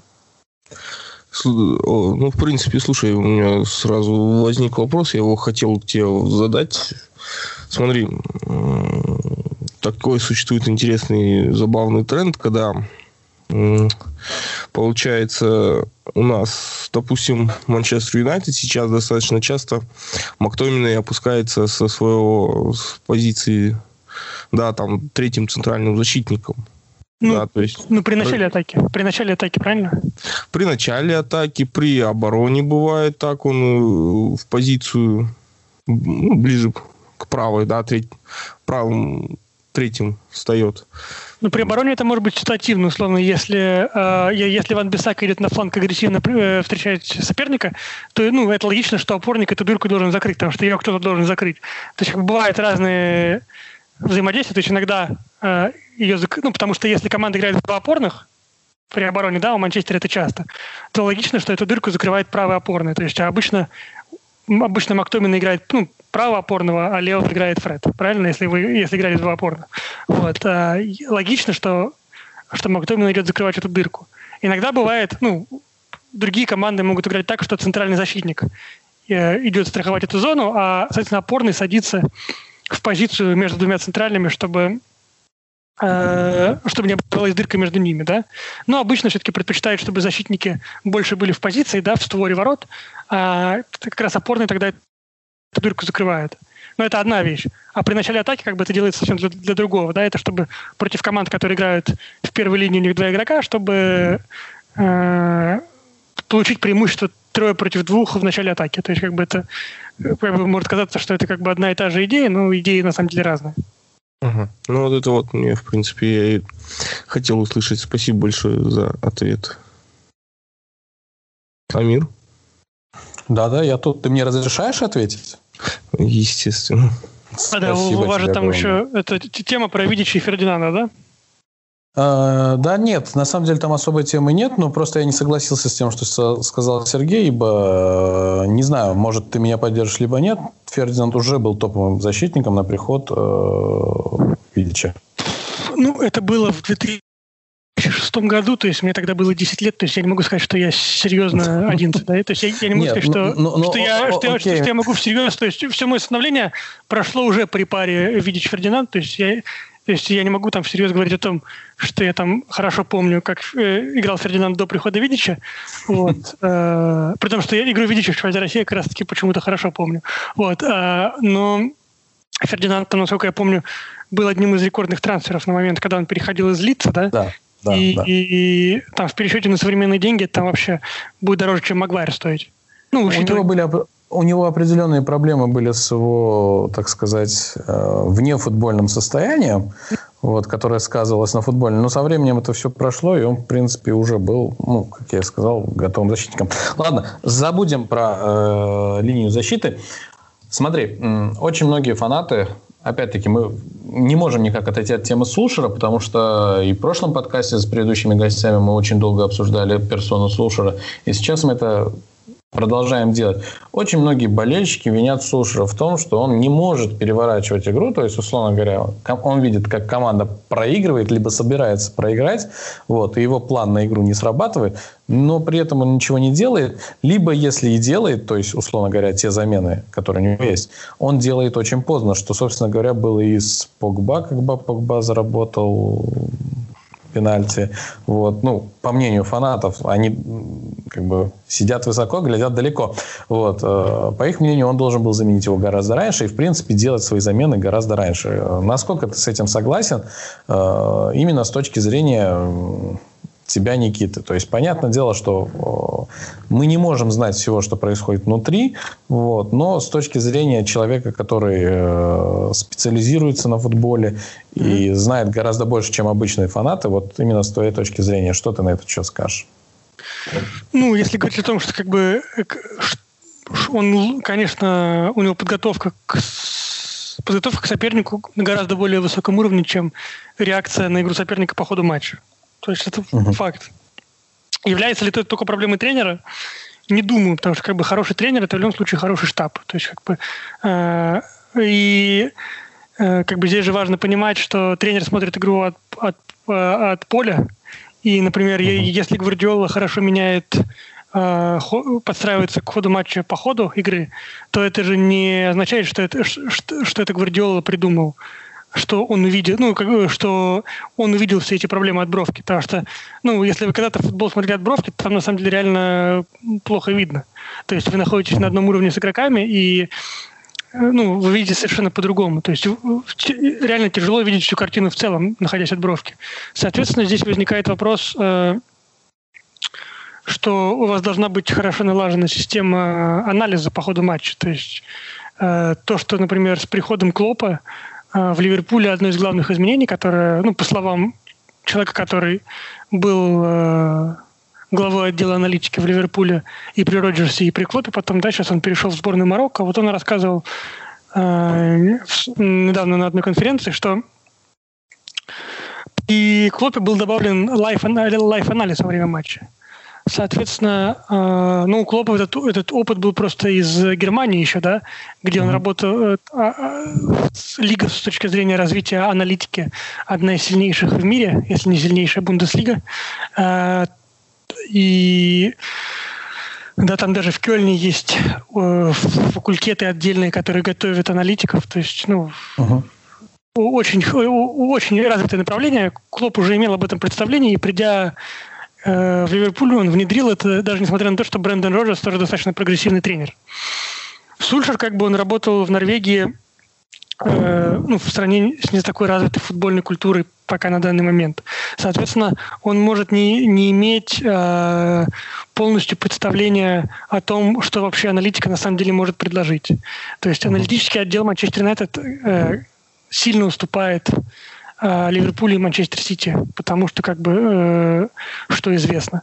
Соответственно, возможно, просто ему не хватает помощи от его, э, от его штаба Э, от, от, от, от его, ну, сейчас, потому что стали гораздо более а, утонченные, скажем так, изменения по ходу игры. То есть стали более гибкие команды, то есть они могут действительно а, менять там не просто кардинально, там условно добавили одного атакующего игрока, а, и из-за этого заиграли лучше. То есть там действительно а, у Пепа там они меняют структуру в начале атаки, то есть они там а, они по-другому начинают прессинговать.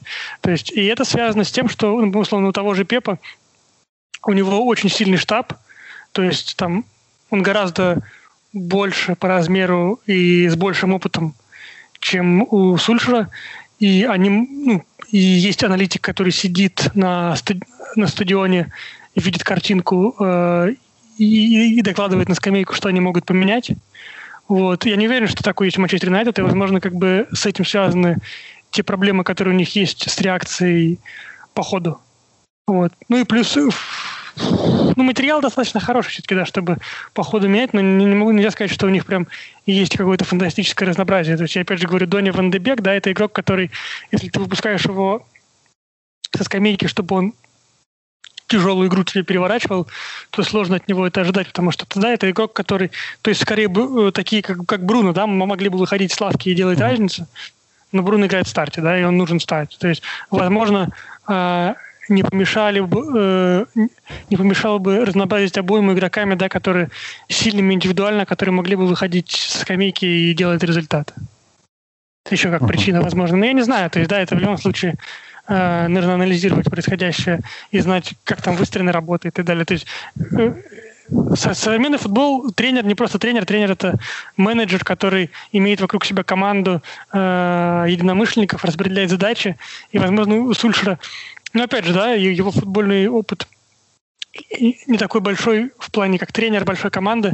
Там, условно. Клоп там в Дортмунде работал пять лет, а Гвардиоле я не говорю, да, он там был в Барселоне, в Баварии, огромный опыт, э, много людей, э, с которыми он работал, и много кого, много кого он подтащил за собой, да. То есть uh-huh. здесь Сульшеру еще предстоит развиваться, я думаю. Хорошо, я тебя понял. Э, я не знаю, насколько э, необходимо задавать этот вопрос, но, тем не менее, я все-таки задам его для общего обсуждения. Можешь коротко на него ответить. Э, насколько нужен Манчестер Юнайтед Джейден Санчо и насколько много проблем он мог бы решить в команде? Потому что это прям вот сага, она все еще продолжается, и я думаю, до следующего лета будет продолжаться. Ну, Санчо, безусловно, как бы один по прошлому сезону один из уже там даже два сезона подряд вот один из лучших там атакующих кругов Европы в своей позиции. И у Манчестера uh-huh. есть действительно проблема между линиями, потому что вот с чем связано то, о чем мы раньше говорили, что не удается создавать э, в позиционных атаках много хороших моментов. В первую очередь, э, ну, не, не только с уровнем общей организации, но и с тем, что не хватает игроков, которые могли бы между линиями играть. То есть там, по сути, это только Бруно, а, но Бруно любит уходить в глубину, да, и из глубины разыгрывать. То есть, э, хотя, может быть, ему стоило бы более дисциплинированно быть между линиями, но Санчо как раз-таки мог бы вот в таких ситуациях располагаться между линиями, то есть, да, это человек, который между линиями великолепно действует, то есть обыгрывается, потом отскакивает, э, там и завершает, и создает, э, дает проникающие передачи. Вот. Ну, тогда стоит вопрос просто, в какой позиции его использовать. Если его, например, ставить направо, то он все равно все время смещается в середину, а в таком случае тебе нужен правый защитник, который будет играть широко и сможет э, очень опасно э, э, атаковать широкой позиции, да, а Бисака не атакуют uh как бы хотелось. Тогда, возможно, Манчестеру нужен не... Во всяком случае, пока. Да, Манчестеру нужен не Санчо, а игрок, который может сыграть справа от ширины, да, и тогда, например, если вот мы говорим про модель, мы играем в НДБ Бруно, э, Фред, э, то, например, Ван Бисака не атакует э, широко, но он быстро и отлично играет один в один. Может быть, он будет в развитии атаки смещаться э, в центр, страховать Фреда, да, они там будут вдвоем, а тогда справа у нас эту зону будет заполнять как раз игрок, которого возьмем на эту позицию, который может играть от ширины, да, и который может, ну, например, делать то, что Лерой Сане делал слева у Гвардиолы, да, или а, Сульшер делал, о, sorry, Стерлинг делал справа, да, то есть игрок, который uh-huh широкой позиции может обыгрывать один в один. То есть это не обязательно значит, что слева у Манчестера должен быть такой же игрок. Да? То есть слева, например, это может быть да, Решфорд, который смещается в середину, оставляя бровку Теллису или Шоу. А, ну, тогда просто а, если будет э, Санчо справа, то он будет смещаться в центр. Это все равно будет какое-то столпотворение в центре, э, а справа э, будет не хватать игрока, который сможет ширину поддержать.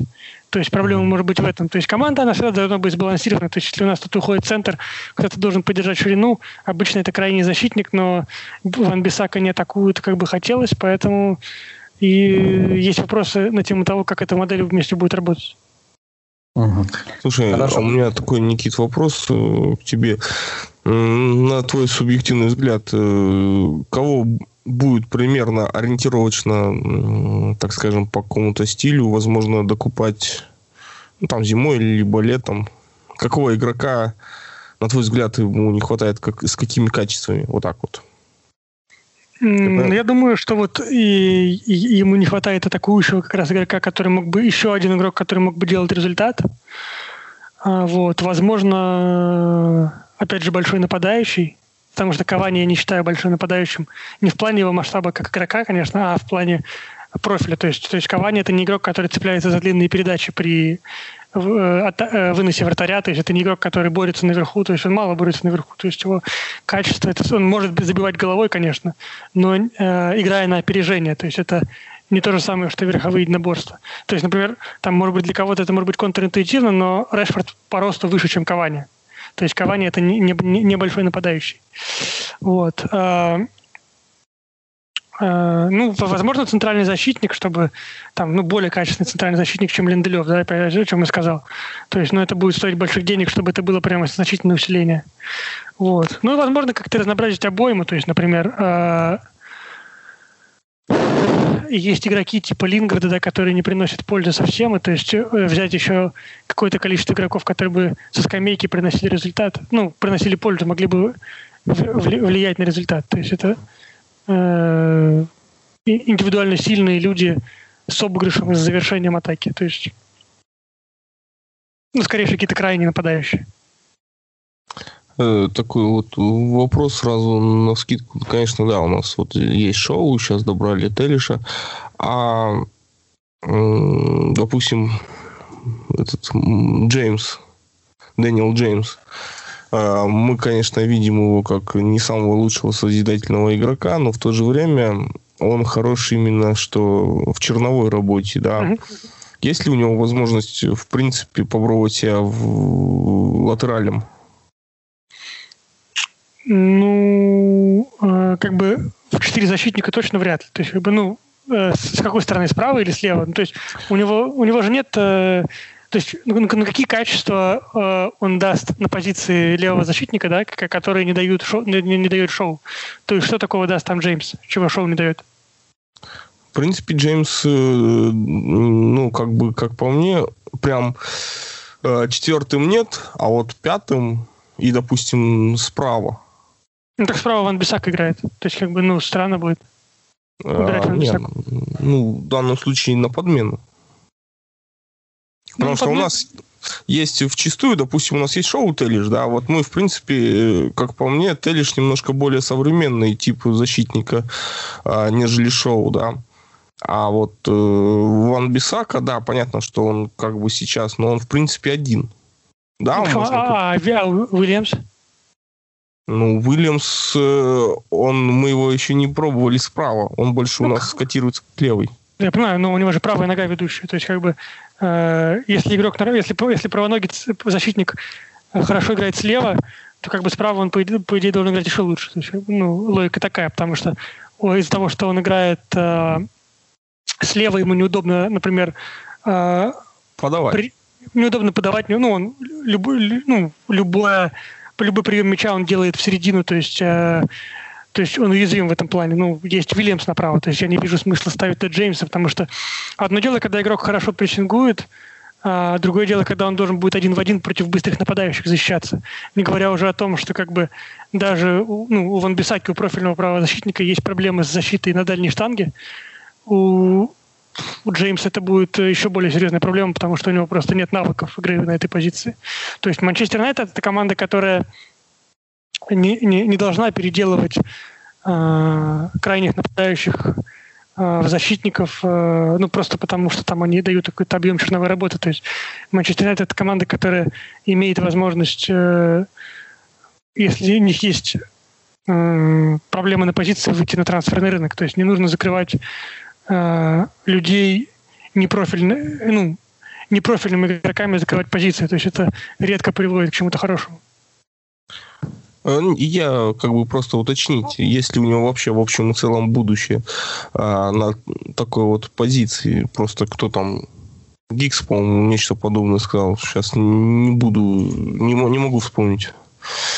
Ну, Просто, как по мне, да, Джеймс мелковат для защитника, и у него действительно, да, он может, как бы, может и попрессинговать, но прессинг не, и отбор это две разные вещи, в принципе. Не, ну, то есть я, я не вижу у него каких-то крутых оборонительных навыков для крайнего защитника, чтобы там сыграть. То есть это, это не так просто переставить, и чтобы он играл. И, ну, и смысла, я не вижу просто смысла. То есть, как бы, если есть Вильямс, который, в принципе, достаточно качественный, то есть и, и ну и, и молодой, то есть и свой воспитанник, э, и то есть может играть в этой позиции. То есть он играл по большому счету слева, потому что справа Ван Бисака безальтернативен. Правильно? То есть как бы поэтому он играл слева. Но если нужно Ван Бисаку подменить, то Вильямс может сыграть. Угу. И еще у меня вопрос по Гринвуду, да. У него действительно достаточно такая аномальная реализация, э, так скажем, ну, была, ударов. да. Была в прошлом. Ну, как бы сейчас со временем уже э, в, этом, подравнялась. В этом, ну, пока еще не подравнялась полностью, но как бы э, вполне возможно, что у него завершение это и лучше, чем у среднего игрока, да, потому что у него там, у него явно удар поставлен, то есть он, э, в принципе, когда мяч принимает, он создает себе удобную ситуацию для удара в основном. То есть за счет этого он может э, реализовывать моменты лучше, чем предсказывает его expected goals. Да, ну просто э, лучшие там игроки в мире по реализации, там условно Хён Минсон, да, он реализует на 40% лучше, чем э, его expected goals, 35-40%. То есть, а Гринвуд там реализовывал, грубо говоря, на 250%. Ну, такого не бывает. То есть на длинной дистанции это невозможно. Поэтому со временем, когда у него наберется там э, выборка хотя бы там 150 ударов, то мы сможем уже с большей уверенностью судить там о, о, на числах о его качестве как завершитель. То есть, опять же, нужно там разделять удары. То есть, там очевидно, что там левой ногой он завершает лучше, чем головой там, и так далее. То есть, это в любом случае... Э, ну, еще вопрос тип моментов, которые игрок завершает, потому что там э, прием под левую, смещение, удар – это одно, открывание за спину, завершение это другое, там навес это третье, то есть, ну, э, это разные, э, разные ситуации. Спасибо за ответ. А, Никит, я предлагаю перестать тебя мучить. я задам сейчас, пожалуй, последний вопрос. Э, потому что достаточно долго мы с тобой беседуем, и преимущественно бесед говоришь ты, потому что это очень интересно, это очень важно и нужно. Э, как минимум для того, чтобы э, молодые болельщики и у которых недостаточно терпения, хоть что-то начали понимать в том, что творится с командой. Э, такой очень банальный, очень простой вопрос. Э, каким ты видишь завершение сезона 2020-2011 э, для Манчестер Юнайтед? И, в принципе, каким ты видишь топ-4? И какие у нас перспективы 2012, да, я сказал, господи. 2020-2021. И каким ты видишь наши перспективы в Лиге чемпионов? Ну, в Лиге Чемпионов, я думаю, что это выход, выход из группы должен быть а, ну, за счет того, что первые две игры хорошо сыграли достаточно. То есть, если, по идее, если турков обыграть дома, что не выглядит какой-то сверхъестественной задачей, потому что как бы поражение в Стамбуле это исключительно следствие, ну, какое-то недоразумение, следствие собственных ошибок. Uh-huh. То есть э, ну, просто какая-то невероятная ошибка э, при атакующем угловом, что, что допускается такой выход один на один. То есть, как бы, ну, э, просто недоразумение. Э, ну и, и сделать, например, там ну, хотя бы один из двух матчей свести в ничью, да, с ПСЖ или РБ, то, ну, наверное, это хватит для выхода, мне так кажется. Ну, опять же, нужно смотреть там еще. А там уже дальше надо смотреть по жеребьевке. Что касается чемпионата, то как бы пока никакой катастрофы с точки зрения результата нет, потому что, да, там одна игра отложена, если она выигрывается там отставание 5 очков, то как бы это не, не бог весь что. Вот. Э, но я думаю, что на самом деле с точки зрения залезть в топ-4 могут быть проблемы, потому что э, ну, если Ливерпуль, Сити, Челси и Тоттенхэм, наверное, этот сезон за счет там качества состава э, ну и, и как бы и, и того, как Мурини работает, то есть в принципе первый полный сезон он, он обычно хорошо проводит за счет ну, за, за счет своего метода работы, то есть, да, он дает полную свободу в тренировочном процессе э, э, игрокам, большое количество выходных, да, но потом э, в конечном итоге э, там уже на, на второй, третий сезон из-за этого у него могут портиться отношения с игроками. То есть, так что они начинают выходить из-под контроля уже немножко. Вот. Mm-hmm. Ну, опять же, очень важно смотреть, э, что будет с ковидом, что будет с травмами, потому что ну, у Ливерпуля сейчас просто нету э, половины состава. То есть э, может происходить много всяких непредвиденных ситуаций. Этот сезон сложный для прогнозирования. Вот. Ну, я думаю, что шансы на то, чтобы попасть в топ-4, они, конечно, есть, но Манчестер не фаворит в борьбе за топ-4, скажем uh-huh. так, на мой взгляд. А, то есть где-то за, за четверкой, да, мы все-таки ну, окажемся? Ну, То есть ожидаемое место, я думаю, это 4,5, скажем так. Мы, мы как округляем? До четверки или до пятерки? Ну, а вот это уже, вот это уже будет как бы... Это уже от команды, да? Хорошо, Никита, я тебя понял. А, Сергей, тебе есть что-то добавить? Да нет, в принципе, у меня все вопросы закончились. Замечательно. А, Никита, огромное тебе спасибо за то, что ты к нам пришел. Огромное тебе спасибо за ту информацию, которую ты дал. Как я уже отметил, это действительно э, очень важно и очень нужно, э, как минимум для тех людей, которые не умеют терпеть и не понимают, а почему им стоит все-таки ждать, э, что же будет с командой дальше. Вот.